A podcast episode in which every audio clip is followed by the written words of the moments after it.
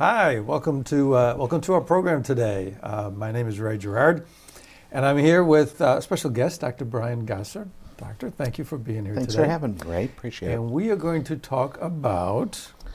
Well, I thought we'd talk about fertility. Uh, I, I'm an obstetrician gynecologist here in St. Louis, uh, and my faith is very important to me. I'm a, obviously a Catholic here on Catholic uh, TV.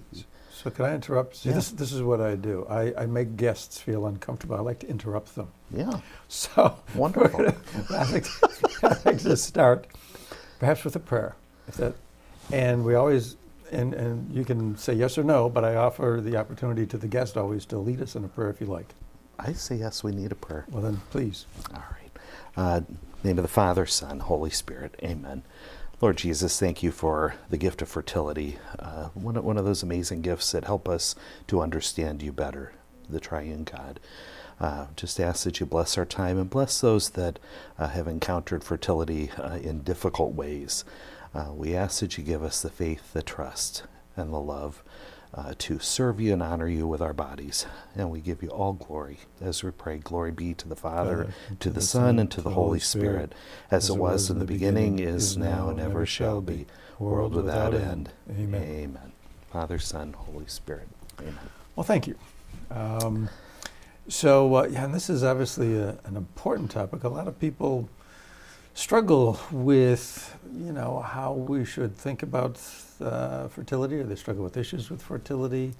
Um, our culture today has its own ideas um, about the, you know, the, the male-female kind of relationship, and so I think a lot of people have ideas that um, sometimes might not necessarily be might not be the best.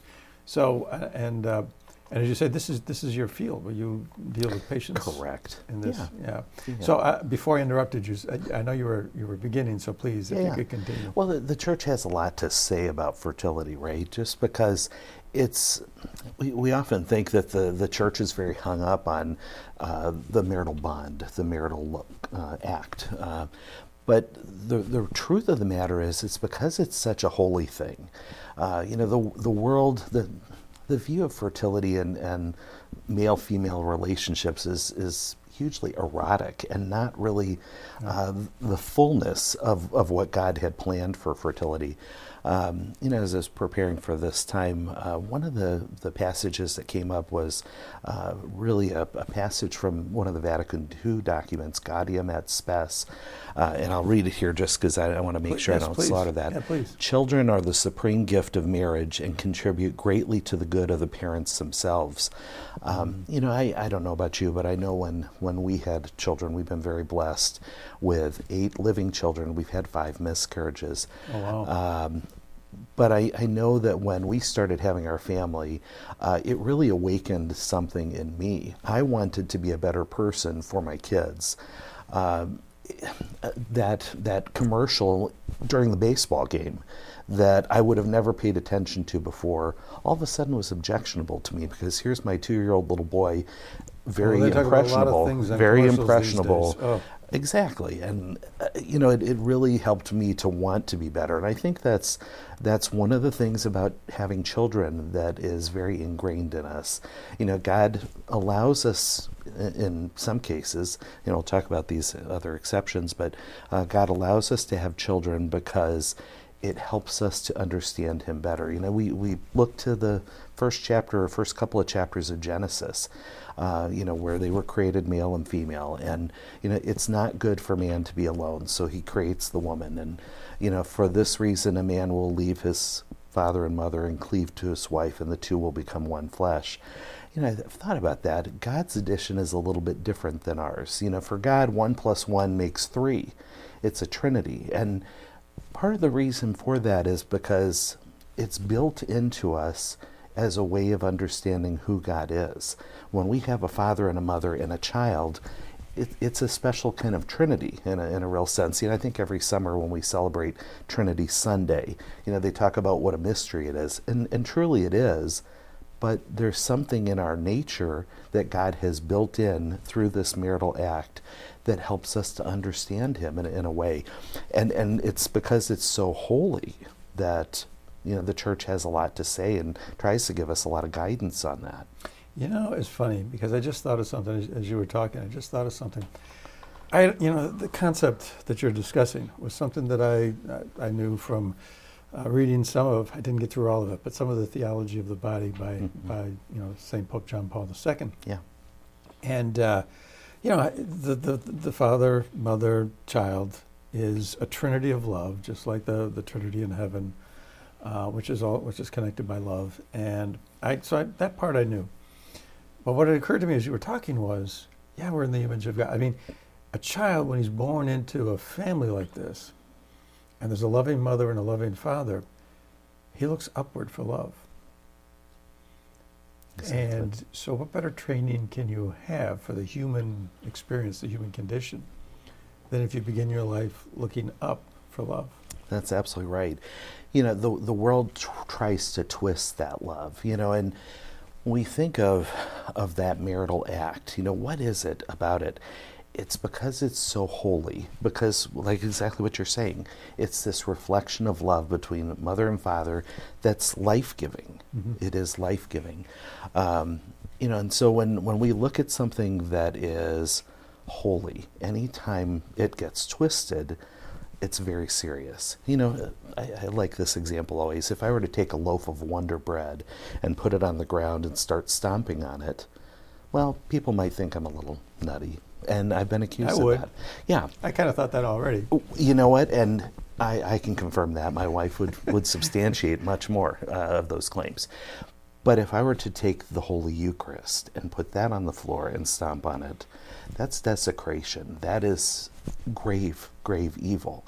Uh, and, and so the holier something is, whenever we twist it, it really it becomes more problematic. You know, it becomes a grave evil. Uh, and it's precisely because that marital act is so holy that when we do things, you know, outside of what, what the church teaches, the church has a lot of guidance because it wants us to experience how holy this gift is. It's not anti sex at all or anti marital love. Uh, it just wants it done in, in the right context because that's when it's life giving. That's when it um, builds a couple up. You know, we talked about that before that, that children build a couple up. Uh, and when it's outside of that, it, it breaks them down. That uh, that analogy you gave, that one's that's gonna that's gonna stick in my memory. Um, the bread and the, the Wonder Bread, and then the Eucharist. Um, I've heard, you know, I don't know how many times, you know, St. Paul's uh, writing where he talks about, um, you know, that that your don't you know that your you know body is a temple of the Holy Spirit. Right. It's a holy thing. And in that analogy you just gave, man, that puts so much more, I don't know, understandable context to it. Yeah, these are, I mean, an individual human and two two humans together in a marital relationship. It is very much a holy thing. Right. Yeah, it's a Right. holy thing. And uh, you know, um, and it is it, it's it's it's a much fuller experience, isn't it? Um, than if you're just in a relationship and you don't regard it as a holy thing. And then, you know, and, and it seems to me that, that that gets always that does really get passed on to the kids. I mean, if the parents have a perception of the family, you know, the if if a child knows that the mother loves the father and vice versa, and that they love the ch- and that they love the child. I mean, uh, and I guess maybe you must you must see this, but children grow up in an environment that is secure, and they feel that there's there's an order to things. Um, you know, I mean, you, you must you must I would imagine see that. Um, it's absolutely one of the most beautiful parts of my job is to, to see those children lovingly welcomed. The the other kind of pivot, Ray, um, fertility being a gift. When we think about it, fertility doesn't always go the way we would like it to. You know, it, it, it's a gift, and it's it can be a difficult gift. You know, I, I think about uh, when we talk about a, a gift, we talk about the giver, and, and the giver knows what we want and knows what we need. Uh, and sometimes, you know, our grandmother gave us that ugly Christmas sweater because she knew we needed to stay warm in the winter, but it may not have been exactly the gift that we were hoping for or looking for. Uh, and, and so that was, it, gifts can be a little bit more challenging like that. And I think for as much as we talk about fertility being a gift, it can sometimes be a cross. Uh, and, and, you know, couples deal with fertility in different ways. There are some that experience fertility from an infertility standpoint, uh, some that are able to conceive but have losses, miscarriages, for example. Um, and, and then there are others that you know, maybe they've been very blessed and are at a stage in life where they feel prayerfully they, they're unable to, you know, welcome another baby. And, and how do we manage that? You know, fertility, while it is such a powerful gift, can, can also be a, a cross as well. And I think our, our challenge always as Catholics is how can we carry that cross joyfully? What does this mean for me? You know, to, to carry that cross with joy and to accept that gift from the giver that really knows what I need more than anything, um, even though you know it may not be exactly what I wanted. So you deal with people all the time that have these crosses, as you say, and um, I suppose different people deal with it differently. Yeah, absolutely. I, you know, I think it's, it's an individual. We, we talk about crosses in general. You know, these were hand chosen for us.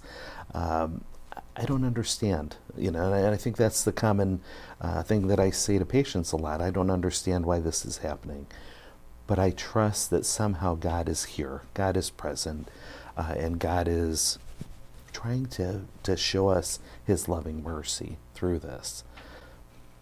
So, um, do you have any advice for people that are struggling with, with crosses like this? Um, and do you ever uh, feel an opening to maybe give such advice to people? No, ab- absolutely right. It, it's um, it's really about helping them to see that God is present, uh, and I think if if we can do that, uh, that He carries that cross with them. You know, sometimes I, I saw this uh, this little meme. It, it, said, you know, see these two sets of footprints. This is where I was walking beside you. See this groove over here. This is where I had to drag you along a little bit. and uh, you know, I've thought about that. I'm probably that second one more more than the first. Uh, but taking that moment to, to just pause and realize, okay, this may not be going the way I had envisioned how it would go, but somehow my loving Father has a plan and you know that that can bring me comfort even in those trials um, and difficulties when it comes to fertility.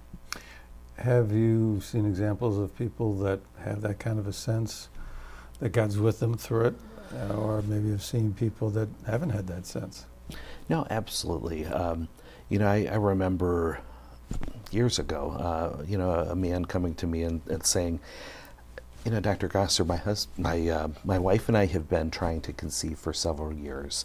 Uh, we've had a miscarriage, and now we're both approaching forty. So it's not looking real positive that we're going to have a biologic child.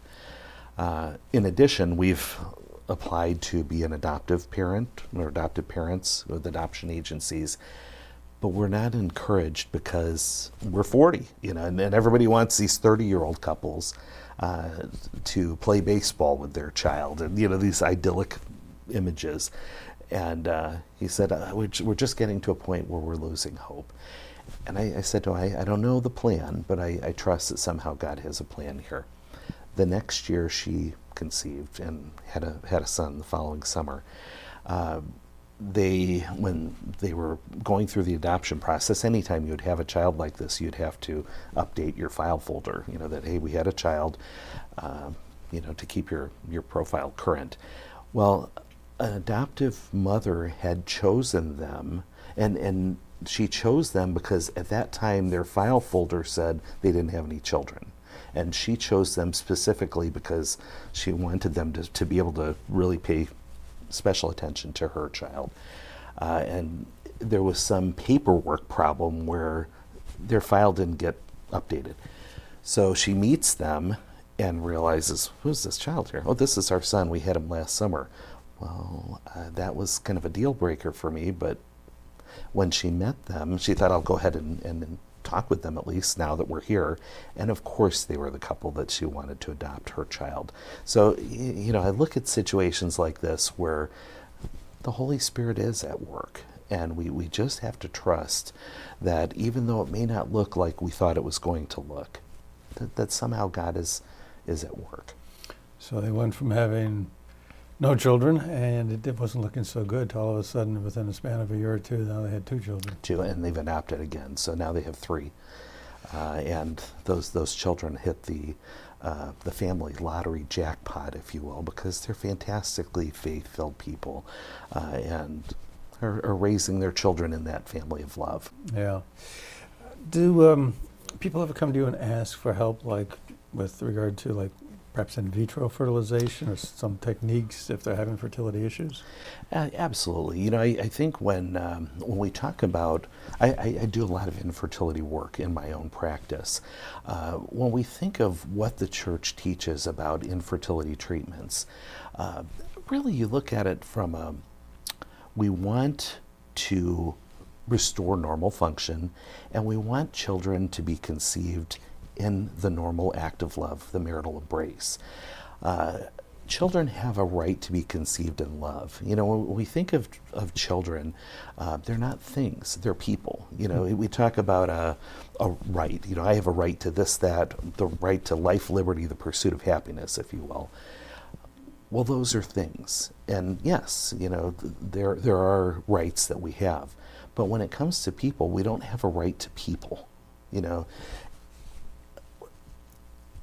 you know, and, and the children have a right too. So morally, uh, in vitro fertilization procedures are problematic because it takes that conception out of the marital act or away from the marital act, um, and there's a whole host of other moral problems.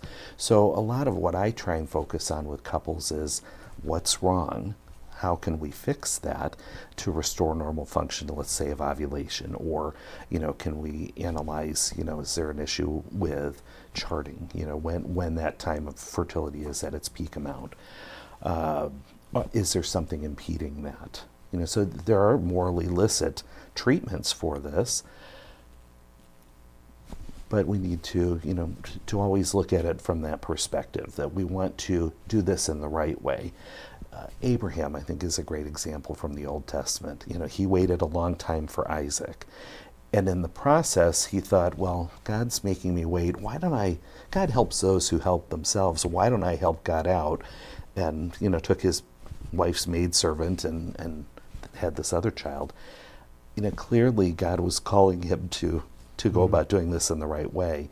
Uh, and this had ramifications for, for him and for his life um, and for the future of the Israelites. But um, you know, I think when we do this in the proper way, Ray, uh, it, it really it gives more glory to God.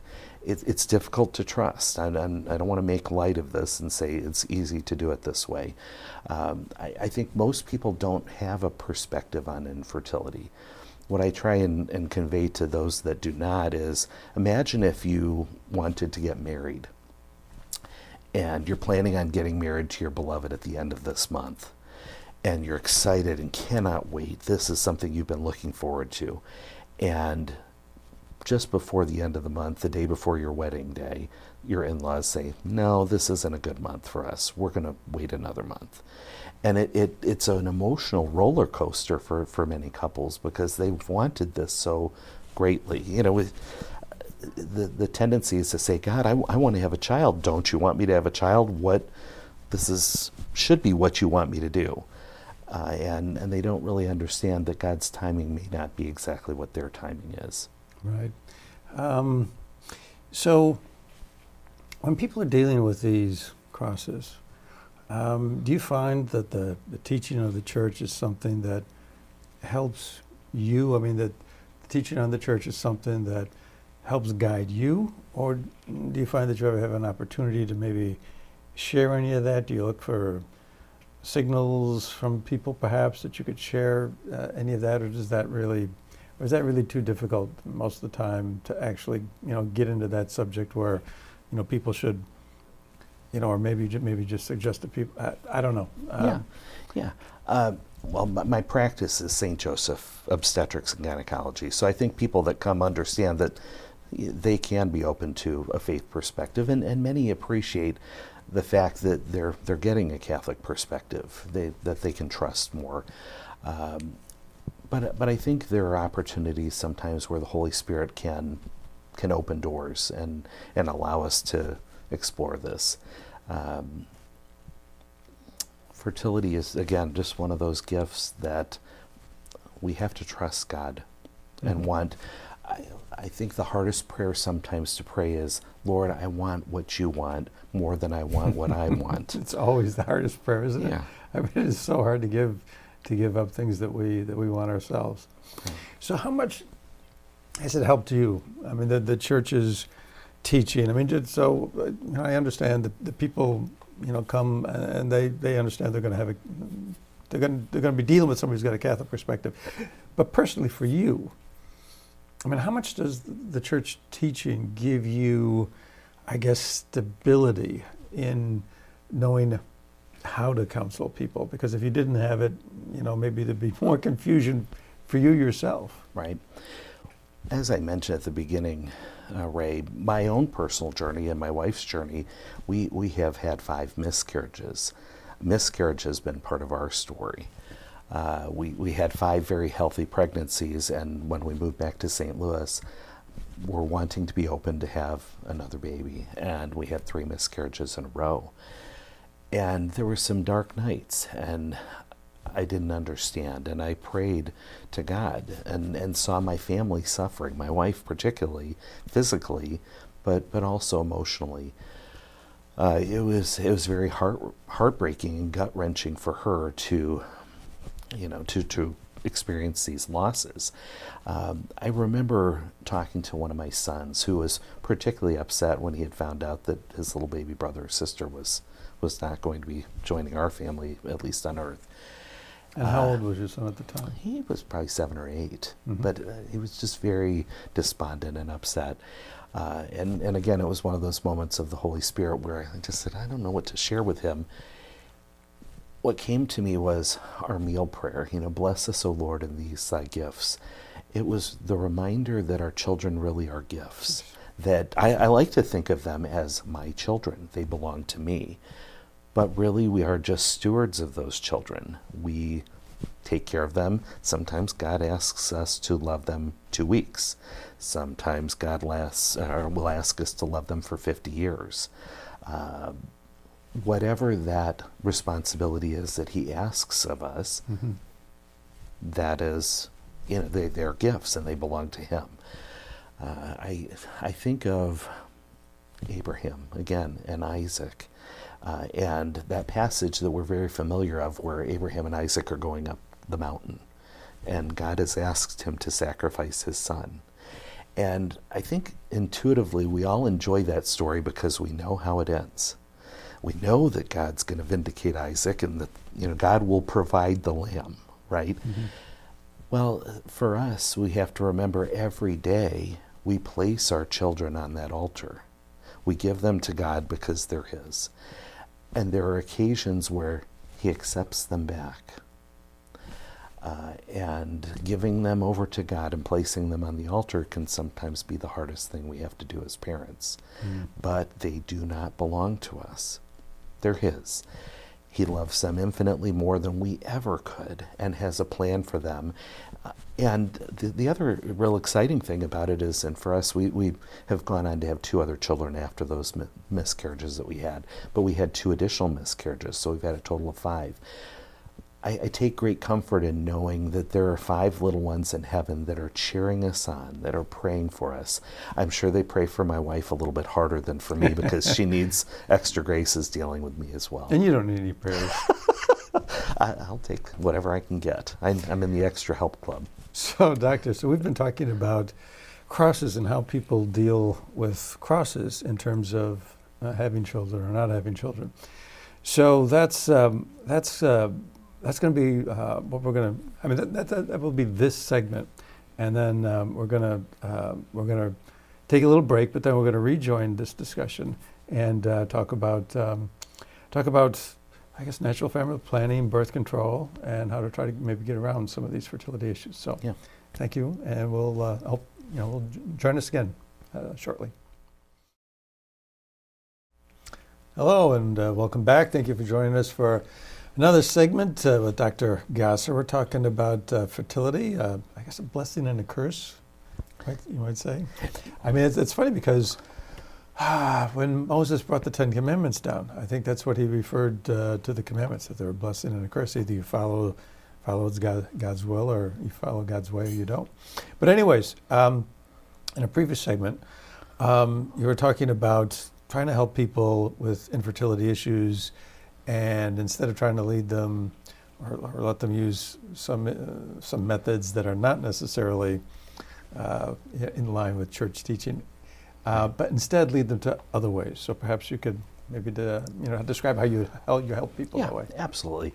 Uh, you know, my, my office is one of a growing number of offices uh, where we, we're trying to encourage couples to look at their fertility as a gift it, it can go, as we mentioned in other the other segments, um, off track where couples struggle to conceive, they have infertility issues, or maybe they are able to conceive but they have losses of some sort, whether that be miscarriage or ectopic pregnancy or, or what have you. The other aspect of that is when fertility goes exactly as it's planned, where, where couples have normal fertility uh, and they're in a situation where having another baby may be an extreme hardship. Uh, our office really encourages couples to, because of that fertility being a gift, how can we respect God's gift of fertility uh, and yet, you know, look at resp- being a responsible parent? Uh, when, when you look at church teaching, Humanae Vitae in 1968, over 50 years ago now, really um, gave us some guidelines. You know, it talked about grave reasons, you know, that there might be situations mm-hmm. where couples would have grave reasons for delaying or avoiding another pregnancy. Uh, for whether it be social reasons or psychological reasons or economic reasons or, e- or even physical reasons as well. Um, I, I, like the fact that Humanae Vitae is purposefully vague on those things because it really hits at when we talk about our fertility, and especially with our spouses, we want to be generous to life. We want to be generous to our spouses and generous to God. But God gives us a brain and asks us to be prudent and, and to look at our situation and to always look at fertility, um, you know, in a responsible way uh, as a gift. You know, there, there are times where you know we have a, have to think of our responsibility to our children that we currently have and our spouse and where we're at in life. Uh, and th- there may be serious reasons or grave reasons, like Humanae Vitae talks about, uh, that might give us reason to delay another pregnancy or even prevent another pregnancy. Uh, when, when you think of fertility in general, a woman's body is only fertile for about 12 to 24 hours of the month. Men are fertile all the time in, in a real sense. We're talking couples with normal fertility. Uh, so a couple's fertility together really is that 12 to 24 hours. Uh, now, the sperm can live in a woman's body for four or five days. So, understanding a woman's body and knowing that time of fertility really can help couples to, uh, when they're thinking about you know, being open to life mm-hmm. can really help them to conceive. Um, but by taking recourse to those infertile times, couples can delay another pregnancy. I, I think one of the key components, though, of it, Ray, is uh, it's something that has to be approached prayerfully. Uh, you know, when we think of the, the goal has never been that God wants us to have as many children as we can possibly have. Uh, it's not some kind of game or some kind of like we talked in the other segment children are a gift. And and certainly you know there there are situations where god calls us to accept another gift. Maybe it was something that that we in our own mind didn't plan but god had planned this child to be a part of our family. Uh, but I, I think it's something that we, we always have to be on a month to month basis prayerfully asking God, you know, God, help me to know what you want for me. I want what you want. And if it is to have another baby, then here's our situation. Here are my concerns. You know, can can we resolve some of those things? Or are things maybe not uh, as important as I think they are? It, it's something that, that needs to be undertaken in a, a monthly dialogue between spouses. Uh, I think it's important to speak with our, our spiritual directors, our priest friends, you know, to get guidance from them as well. Uh, because, you know, grave reasons, it, it's purposefully Mhm. vague. What for some couples may be a grave reason, for another couple may not be. Right. And, and I think we need to resist uh, every opportunity to be judgmental. You know, what, what someone may not consider a grave reason is. You know, it is for someone else. Now, you mentioned that um, there's this 12 to 24 hour window, but then there's like a four to five day grace period afterwards, if you will. Is there, is there like a, a higher efficiency, a higher productivity, like in the first or second day as opposed to the third, fourth, fifth day? Um, you know, you said you know the sperm can live for four or five days, but Right.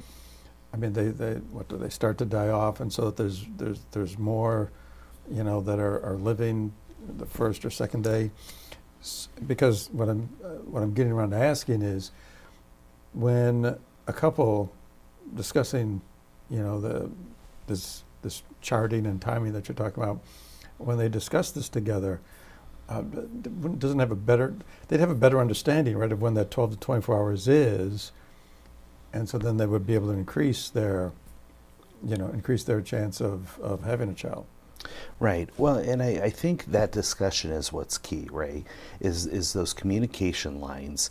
Uh, I, I look at it from the husband's standpoint. Most husbands are kind of clueless, uh, and we don't understand our wives very well. Uh, when I was a newlywed, even even as an obstetrician, and, and knowing what I know about this, and trying to understand the church teaching, uh, there there's some element where I, I can say as a husband, my wife is a mystery to me, and, and perhaps I'm a mystery to her in some ways as well.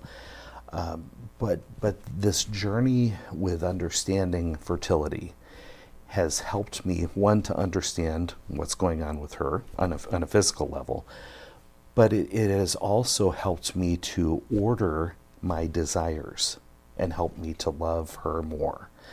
Uh, there, there were many things that i didn't appreciate when we were newlyweds you know and, and over the years as we have wrestled with with these issues every month uh, it has helped me to realize okay I need to put her needs first. I need to care for her and love her. And truly loving someone means I care more about what you need than what I need. mm-hmm. And that, that's not easy in our culture. That's not easy for husbands. No. Uh, and I, I think that's one of the reasons why charting is one of the best kept secrets of the church. When you look at couples that, that utilize natural family planning, they have a very low divorce rate. I mean, they've done good studies that say it's probably less than 5%. really Exactly, uh, which is surprising to most people. It is. You know, if, if you were getting married and I told you if you do this one thing, you probably have a 95% chance of staying married, you'd probably listen up and, and look at it more closely. and the other thing i think people don't understand there's another statistic about the effectiveness of natural family planning Right. and so perhaps you could tell us Yeah, absolutely. I, I think in years gone by, uh, the methods that were used were not nearly as well. I don't think I know they were not nearly as effective at understanding fertility and, and when that time of fertility was. Uh, what our grandparents and I may say great grandparents now because we're years are going by, but what they used was more of a calendar method, which wasn't all that effective in, in understanding when that time of because you fertility could, was. you could hit or miss because uh, I mean, like, every woman is different right and so Right. the, these these fluctuations that it's all different right so Right, absolutely. Uh, and so the newer studies looking at this for couples that are trained and, and understand this cycle of fertility, it's as effective as any, any of the artificial forms at delaying another pregnancy. But the beauty of it is it's something that can be used to help them conceive as well. So it's, they- you're talking 95, 98, I mean, you're talking the high 90s in terms of a uh, percentage basis, in terms of the effectiveness, which, you know, I mean, that's right up there with any of the other methods. correct. Yeah. Correct. Without all the side effects. You know, I, I find it highly ironic that we live in a time where everyone is trying to be very natural and green and all of this, and yet th- they're willing to put all these chemicals into their body to prevent fertility or to usurp a natural body process. You know, fertility is not a disease; it's a gift, as we've we've mentioned, and so.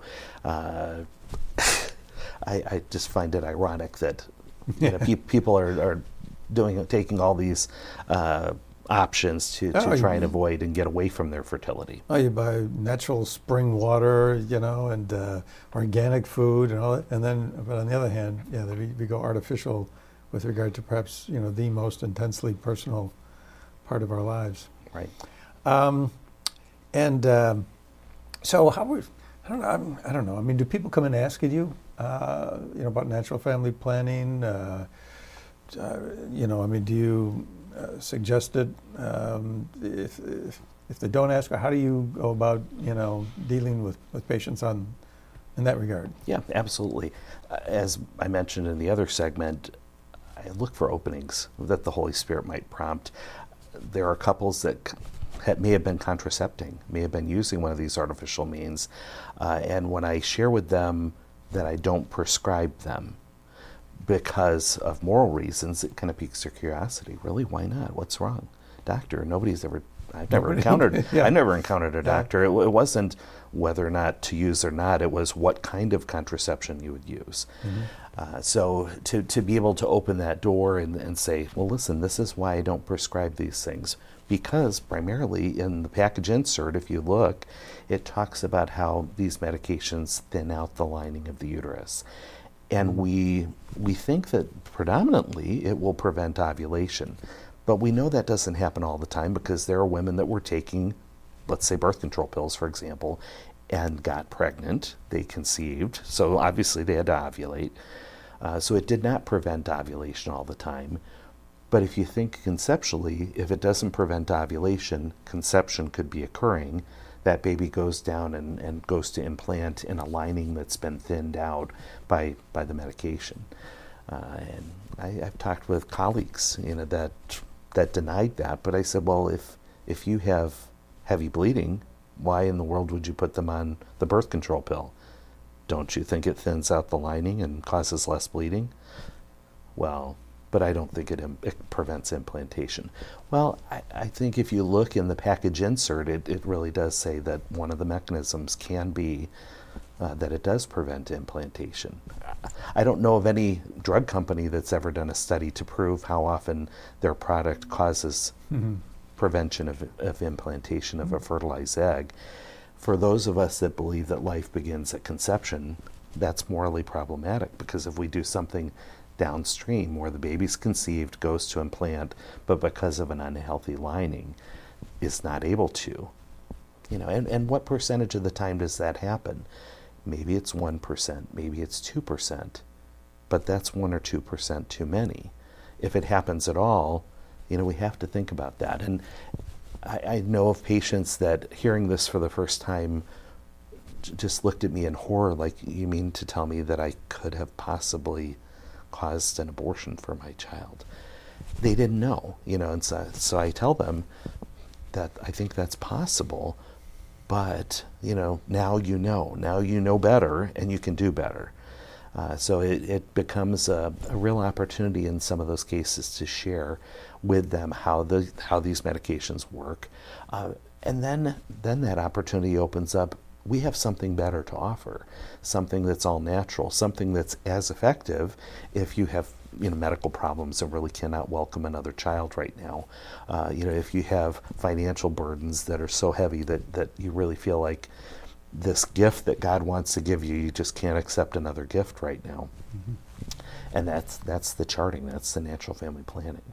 Uh, so it, it's a nice se- segue in, into that. And so it's a nice segue. And how receptive are, you know, I mean, it's hard to give numbers or percentages, but, uh, you know, is it, I guess when you were starting this practice, um, did you find that more people maybe were open to natural family planning than you might have expected, or? I, I think there there's certainly a, a, subset of people that, that are very open to it. The ones that have gotten in on the secret, that, that know that it's a healthy thing for marriages, that it's within what the church teaches. You know, Humanae Vitae clearly talked about understanding those those fertile cycles of, of women and knowing so, that, you know, acts of, of right, marital right, love, right, you know, not every act of marital love results in a baby. Right. Um, all right. So, well, anyways, this has been uh, this has been interesting again, and uh, so we're going to take another break. But please uh, join us for our, our, next segment with Dr. Gosser. Thank you. Thanks. Hello, and welcome uh, to another uh, segment uh, with our special guest, Dr. Brian Gosser, who is a specialist in fertility, and so he's talking to us today about fertility as a blessing and a curse and you are uh, you practice out of a clinic called St. Joseph's Obstetrics and Gynecology. So, and so uh, obviously the uh, the Catholic uh, aspect is is right there in, in, in, the name of it, and so he's been able to meld his personal faith with his practice, which is a I imagine that's kind of a rewarding thing. I think a lot of us might like the opportunity to do that. You found a way to do it when when you don't have to check your faith at the door, it, it really is very helpful. Uh, certainly, our, our culture is very hostile uh, in some ways towards our Catholic faith. Uh, so to to actually be a part of a practice, uh, which I have for a number of years now, in my own practice, but to be a part of a practice where where we can provide that faith dimension. You know, we're we're just not treating bodies. Uh, we're, we're treating souls. You know, we're caring for souls too, uh, and we want to help them accomplish their goals, whether it be a healthy pregnancy, whether it be, you know, infertility or recurrent miscarriage, in, a way that that helps their soul as well. You know, our, our goal ultimately is that we're with God in heaven. You know, we're created to praise, reverence, and serve God, and by this means to save our soul. So, if if we can do all these things together, that that really becomes our goal. And how we go about doing that is just as important as that we are doing it. Uh, and uh, um, we were talking earlier about um, children um, being gifts from God. Each child's a gift from God. And, you know, when people are dealing with, with issues of, of the type that, that you help them with all the time, I guess a lot of times they probably have difficulty believing that completely, that, that God's got this, that even if I can't see what the plan is, that there is a plan. But it is, but I, it is true, is it not? Because like every child almost seems like they have their own personality right from the moment that they're born. And that comes from God. He does have this plan, and maybe we just don't see it all the time. We pray all the time that, that our children can have their father's wit and their mother's good looks, uh, as always. But yeah, but not their mother's wit. maybe not. You maybe said not that. You said that. You said that. Diane, don't watch this. it's my wife. Anyway, go ahead. When, uh, when we talk about this, uh, we're, we're, really supporting families in, in trying to discern the will of God for them. And, and that, that's what becomes challenging because what is God's will? In the midst of suffering, in the midst of joy, uh, we're, we're, you know, we're walking this path with our Lord uh, and asking for, for guidance. You know, I, I think of all the things, we, we're just humble creatures. We, we really can't make any demands on God whatsoever. However, with that being said, I, am always reminded of that uh, prayer of St. Ignatius of Loyola for generosity. You know, Lord, teach me to give without counting the cost, blah, blah, blah. Save that of knowing that I'm doing your will. I think the one thing through all of this that we can really ask God is help me to know that I'm doing your will. That is one one demand because I, I think if you want me to shovel manure all day long, I'll gladly do that. But but help me to know that's really what you want me to do, and I'll try and do it joyfully. You know, and, and in the same way, no matter what well, talk specifically about fertility, no matter what that plan is, help me to know that I'm following what you want me to do. you know, are are we prayerfully asking God, you know, should should we be open to having another baby? There may be people listening right now that maybe have been closed. You know, they they've taken that attitude that I've heard before, where we're done. Absolutely no. You know, that ship has sailed, and and I think there, there should that should evoke maybe a certain sadness in us that, you know, when when there are those grave reasons that Humanae Vitae talked about there, there's sometimes that, I th- and I think should be appropriately that sadness that I realize what an amazing gift another child could be to our family. But at this point, because of grave reasons, I just prayerfully don't feel like I can accept that gift right now. But I trust that somehow, if, if God wants that to happen, I, I'll be open. I need to be open to letting Him change my heart and change my mind to want that. Or, plan B, it happens and I then have to accept His will um, for that. So I, I, mean, I think we need to to trust God with with what He's doing. I mean, it, fertility and family size and those things are are a very practical aspect of accepting God's plan for our mm-hmm. lives and the the particular cross that He asks us to carry. And uh, as much as as it actually helps us to be more at peace if we're open to God's will in terms of new life, I'm sure you must deal with people who have difficulty acknowledging God's will when they're dealing with, you know, a life that doesn't happen. Uh, you dealt with it personally with the with the miscarriages. As a matter of fact, me and my wife have dealt with that same issue. Um, that's got to be a challenge for you in, in your practice, uh, and I'm sure people deal with that in a variety of different ways. Um, I don't know if you can speak to that. I am humbled because I'm I'm welcomed into these these family situations for many such families. Uh, you know, I can't speak to their thoughts or their feelings. I can only speak from my own perspective. Uh, it is, it's grieving a loss. The, the world would say, what's the big deal? It's just a, a clump of cells. Right.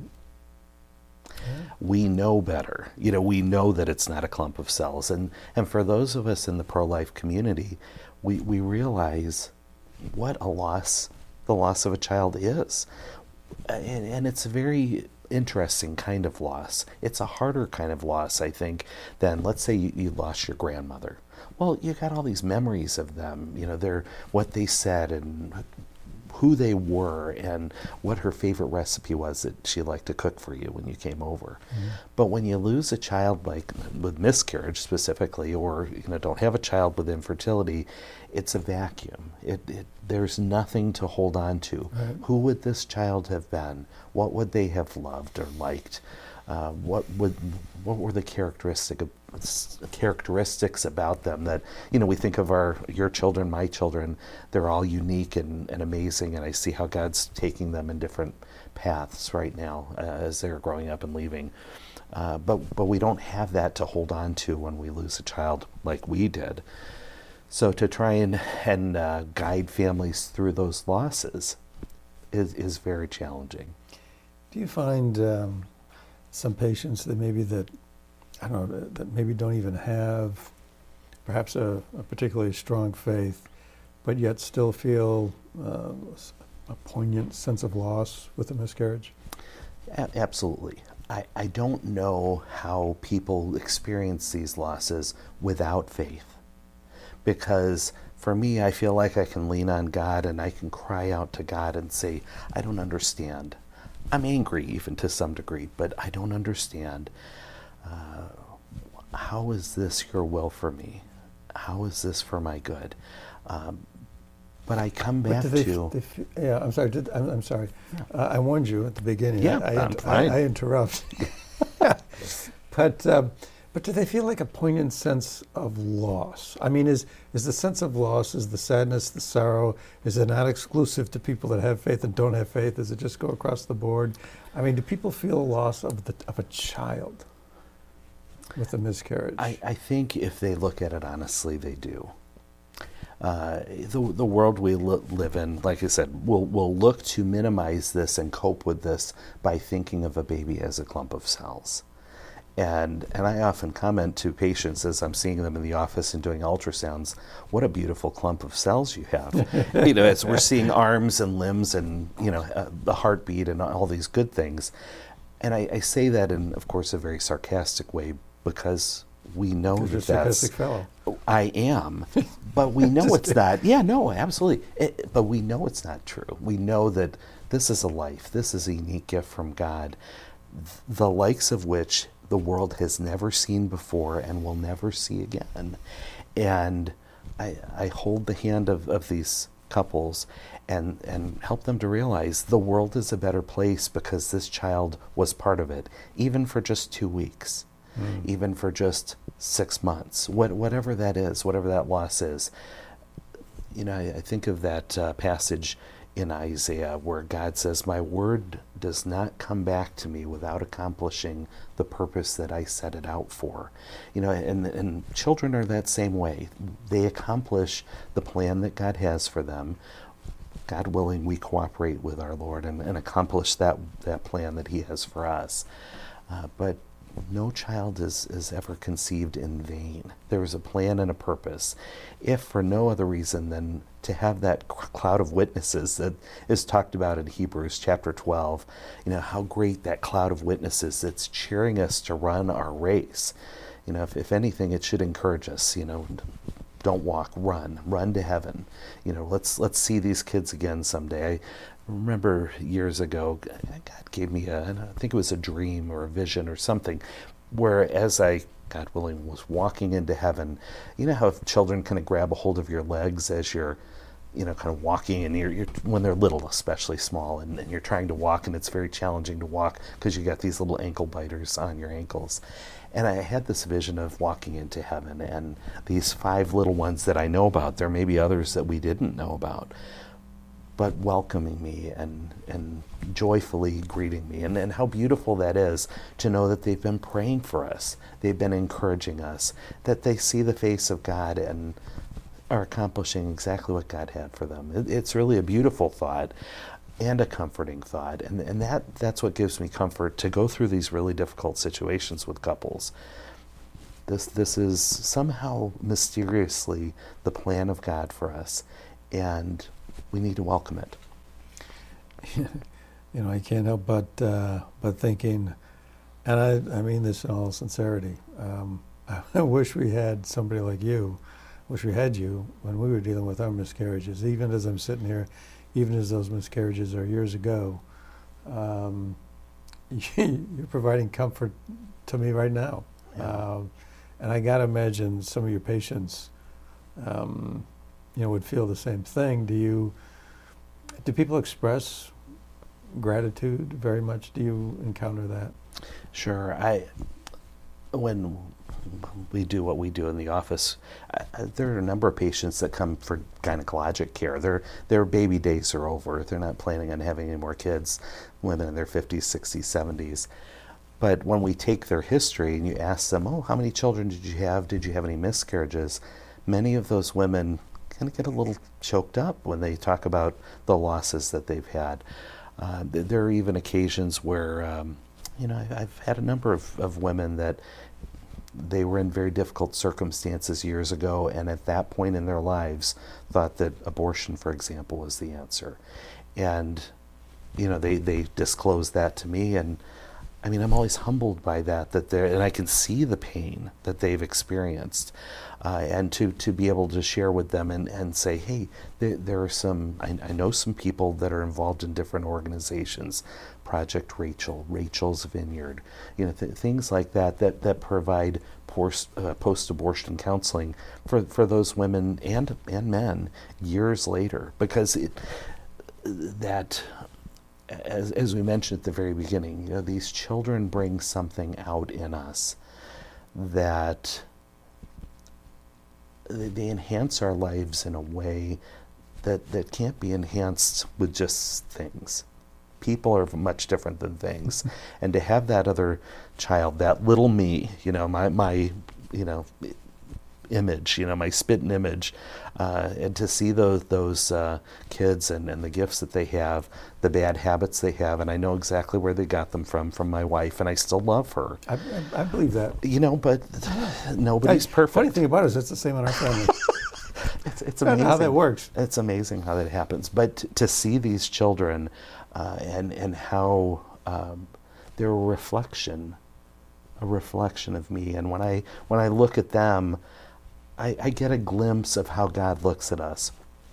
I uh, I remember a time my he's 13 now and he was probably 2 or 3 at the time and I was I was sweeping the floor in the kitchen mom had asked me to you know clean the Cheerios or whatever there was on the kitchen floor I don't About even half a minute left. yeah, and uh, I'll tell it fast then. And uh, I was sweeping, and this this child wanted to sweep, and so he grabbed the broom, and he was making a mess of this pile I had swept up. Right, he was doing a worse job of sweeping, and I looked down and I realized the reason he was doing such a poor job is he wasn't even looking at what he was doing. He was looking at me Oh. and smiling. Ah. He was trying to please his father, Oh, wow. and and what a joy that was for me to realize.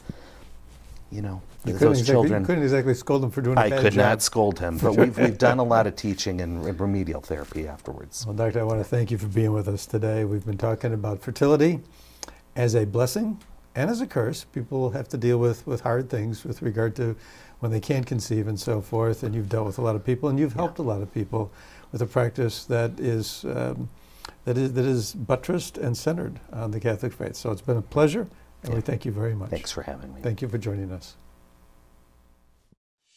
Shoot.